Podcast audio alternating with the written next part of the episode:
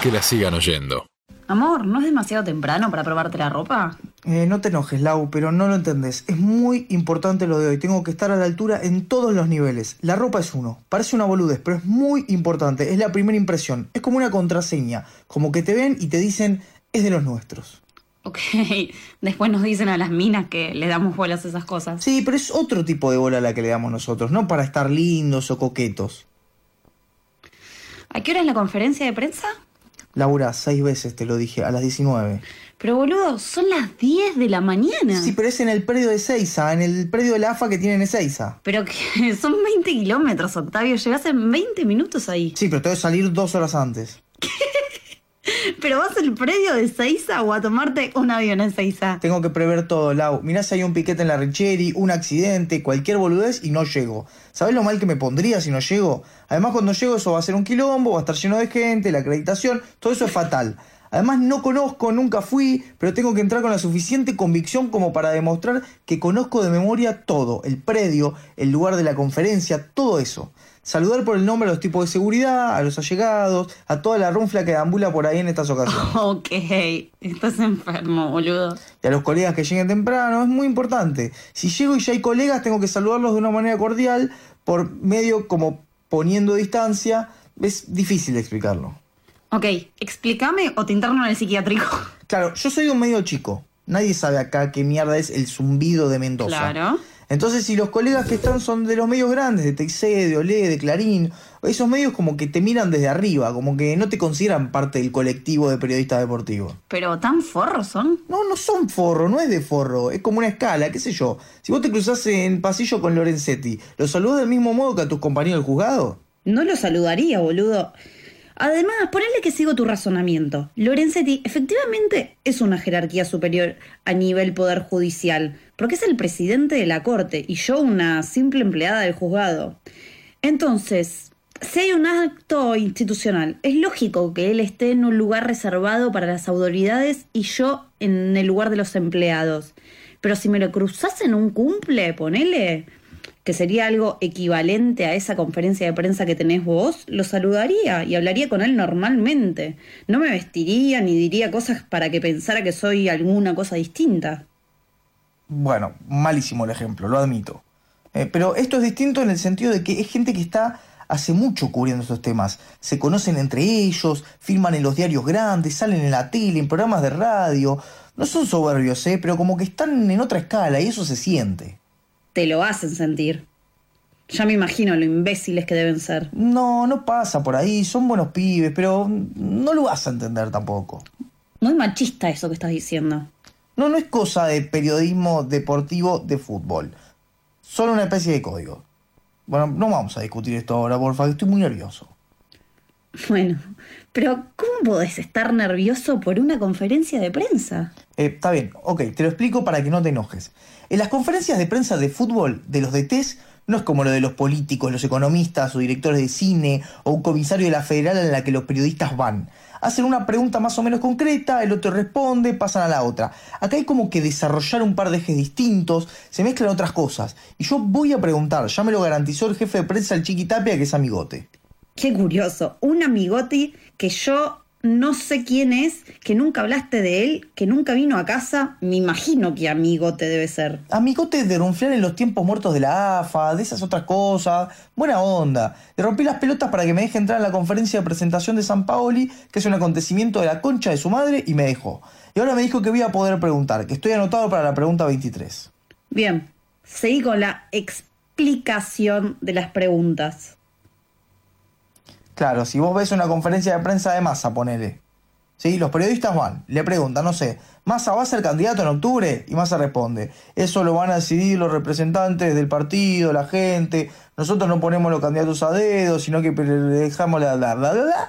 Listo, y a otra pregunta, ¿qué opina de bla, bla, bla, Y Massa creo que bla, bla, bla, bla. ¿Y qué tiene eso de malo? Me parece algo razonable. No tiene nada de malo, pero esos hijos de puta la tienen muy fácil, ¿me entendés? Muy fácil. Nosotros tenemos que hacer un esfuerzo mucho mayor. Bueno, no entiendo. Claro, nuestras preguntas tienen que transmitir varias cosas a la vez.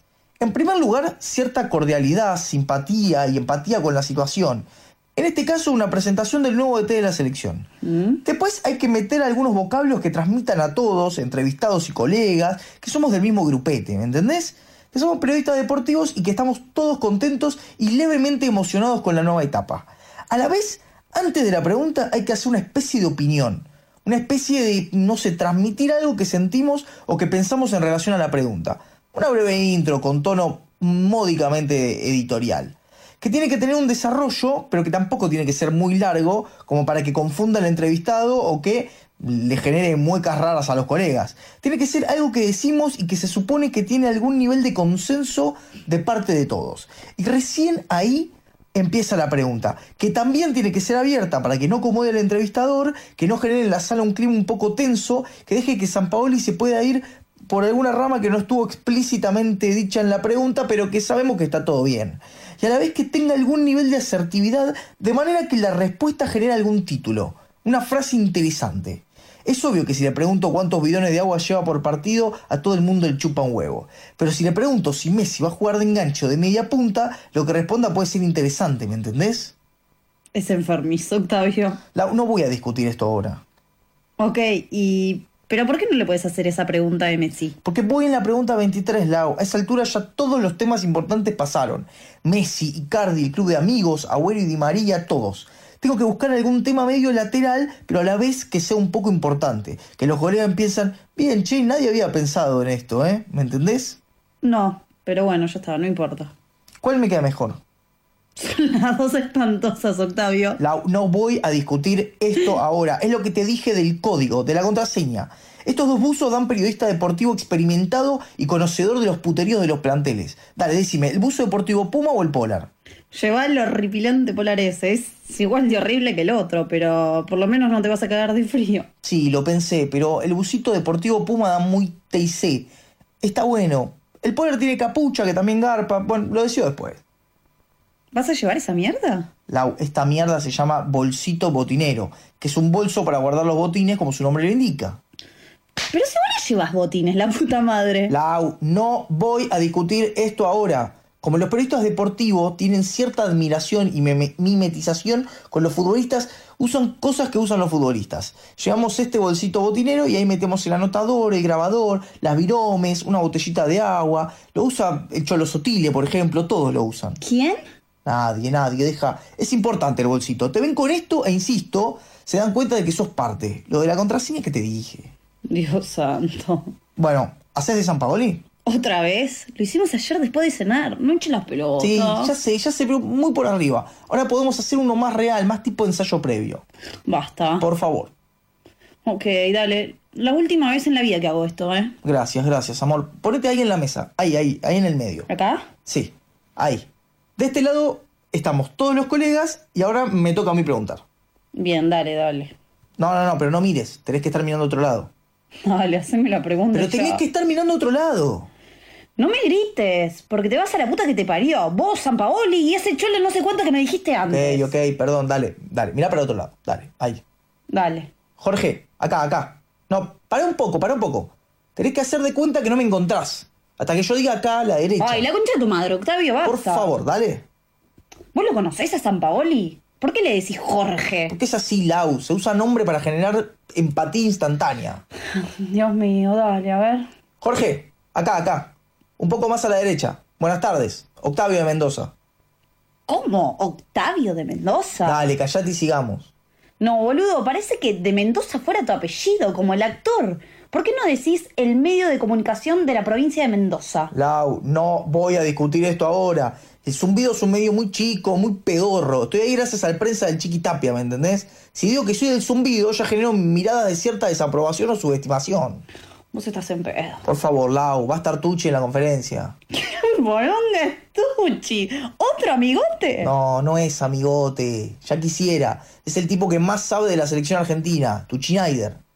¿Cómo el que más sabe de la selección argentina? Lee libros de la selección, tiene un máster. Es el que cubre la selección para TIC. ¿Y qué mierda sabe que no sepa cualquier otra persona? Lau, hace 20 años que cubre la selección. Es algo además el que se encarga de dejar en claro en todas las interacciones con otros colegas. Bueno, y, pero si hace 20 años que cubre la selección, como vos decís, es terrible mufa ese tipo. No digas eso, Lau, ni en joda. Ni en joda. Bueno, dale, dale, terminamos esto que ya estoy harta. Jorge, acá, acá a la derecha, acá. Buenas tardes. En primer lugar, felicitarte por el nuevo cargo y desearte toda la suerte por esta nueva etapa que está por, ¿Por qué? el Pará, pará, pará, pará. ¿Qué? ¿Por qué hablas como un idiota? ¿Qué es eso de felicitarte y desearte? ¿No sabes usar los verbos? ¿Así te enseñaron en Deportea? Lau, es el código, deja de joder y sigamos. Ah, la puta madre. Jorge, Jorge, acá, acá, a la derecha, acá. Buenas tardes. En primer lugar, felicitarte por el nuevo cargo y desearte toda la suerte para esta nueva etapa al frente de la selección. Preguntarte qué es lo Pará, pará, primero pará, que pará, pensás- pará, ¿Qué? basta, boludo, pará. ¿Qué? Lau, dale. No, no, basta. Felicitarte y saludarte, bueno. Ahora que antes de la pregunta digas preguntarte, ya me parece una degradación como Lau, persona. Lau, Lau, Lau la poronga, dejate de joder y habla como una persona normal. Lau, Lau, se dice así. Decimos así. Otra vez te tengo que explicar lo del código, la contraseña para hacer uno más. Si así preguntarte, generas un clima de confianza. Todos sabemos que es medio una aberración. Pero es como un guiño cómplice al entrevistado, a los colegas. Lau, esto lo van a transmitir en directo. Millones de personas viéndolo. Estoy muy nervioso. Hacémela fácil, por favor. El preguntarte es medio fundamental. Bueno, dale. Ya fue. Haz una pregunta esa de mierda de una vez y ya está. No hagamos todo esto de nuevo mirando para el otro lado y Bueno, trato de ubicarte. ok. Arranqué directamente. Bueno, dale. Jorge, acá, acá, a la derecha, acá. Buenas tardes. Octavio de Mendoza. En primer lugar, felicitarte por el nuevo cargo y desearte toda la suerte para esta nueva etapa al frente de la selección. Preguntarte qué pensás de lo que estuvieron diciendo por estos días los medios españoles, nuestros colegas de marca, por ejemplo, de tu salida de Sevilla. Está claro que quizás los colegas ibéricos no entiendan la implicancia a nivel emocional y la chapa que te da dirigir una selección que está entre las tres mejores del mundo, pero aún así han publicado algunas críticas absolutamente injustas, malintencionadas, pero que estamos seguros que no van a hacer mella en tu ánimo ni en el de la plantilla. de Plantilla. Cállate Ok. que no van a hacer mella en tu ánimo ni en el de la plantilla y que seguramente a medida que el equipo vaya teniendo rodaje y a fuerza de buenos resultados van a quedar atrás. Quería saber qué pensás un poco de eso y qué mensaje tenés para los hinchas en referencia a esto y que un tipo como vos privilegie la selección a un club de Europa. Gracias. ¿Listo? Sí, ¿qué te pareció? Me pareció la pregunta más pelotuda que escuché en mi vida. Pero estoy seguro de que no lo vas a discutir ahora. Así que bueno, si te sirve de contraseña con tus amigotes, con Tucci, con el cholo, la pistola, anda y decila. Gracias, amor. Dios mío. La conferencia de prensa de San Paoli transcurrió con la misma intrascendencia de todas las demás. Mucho acá, Jorge, acá. Mucho felicitarte a él y a Burruchaga, que también se llama Jorge y como los periodistas deportivos le dicen a todos por el nombre, se produjo una simpática confusión. Un periodista de La Nación dijo, como sos muy musical, me gustaría que definas este momento con una canción. A lo que San Paoli respondió, no puedo elegir una canción porque si elegiría una, estaría dejando a otra de lado que seguro esa que dejé de lado puede ser más descriptiva que la que elegiría. Unos minutos pretóricos de lugares comunes e insensateces y hasta de preguntas que fueron más allá del entendimiento del entrenador y ni hablar del entendimiento del Chiquitapia, que estaba a su derecha y miraba todo con una fascinación hipnótica. Tucci, en su pregunta, dijo que hacía años que no veía tanta gente en una conferencia de prensa, la familia del ET, etc. Una pregunta bien corporativa de las que hace hinchar el pecho a los que forman parte de la orga. Y no dejó pasar la oportunidad para consignar que hace 20 años cubro selección. Ese latigazo a varias bandas que genera un sentimiento mezcla de admiración y resentimiento entre sus colegas y un alivión de vergüenza ajena entre quienes lo miran de afuera. Llegó el turno de Octavio. Se ahorró toda la felicitación y el deseo de suerte porque ya lo habían hecho todos sus colegas y le pareció reiterativo. Pudo hacer la pregunta con convicción, sin irse por las ramas más allá de lo ensayado. Y sobre todo, lo que lo llenó de satisfacción, lo pudo hacer sin que le temblara la voz por los nervios del momento. San Paoli contestó con una tontería similar a las que usó para todas las preguntas anteriores. Octavio salió contento del predio de la AFA. Pensó que sería bueno pasar a comprar comida china para cenar con Laura y agradecerle así su apoyo a este momento tan crucial. Al cruzar el portón del predio, se cruzó con Tucci, que lo saludó con un leve movimiento de cabeza hacia arriba, al que él respondió simétricamente, reprimiendo todas sus ganas de darle un abrazo. La contraseña fue la correcta, pensó. Que la sigan oyendo. Que la sigan oyendo.